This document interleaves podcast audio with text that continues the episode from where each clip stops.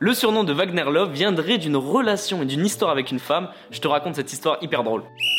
Wagner Love, c'est pas son vrai nom, son vrai nom c'est Wagner Silva de Souza. Rien à voir avec Love, l'amour, tout ça, rien à voir. Au début de sa carrière, lorsqu'il joue à Palmeiras, le Brésilien se fait surprendre par son entraîneur. L'attaquant était censé se reposer à cause d'une blessure, mais l'entraîneur l'a vu sortir de la chambre d'une femme.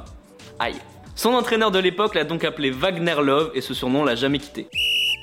Les amis, rendez-vous demain, même heure, même endroit pour un nouvel épisode. Si ça t'a plu, n'hésite pas à t'abonner, activer la cloche, liker et surtout mettre 5 étoiles.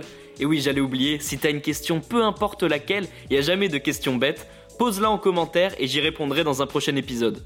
Foodcast est à retrouver sur Spotify, Deezer, Apple Podcast et toutes les autres plateformes. Je te dis à demain, ciao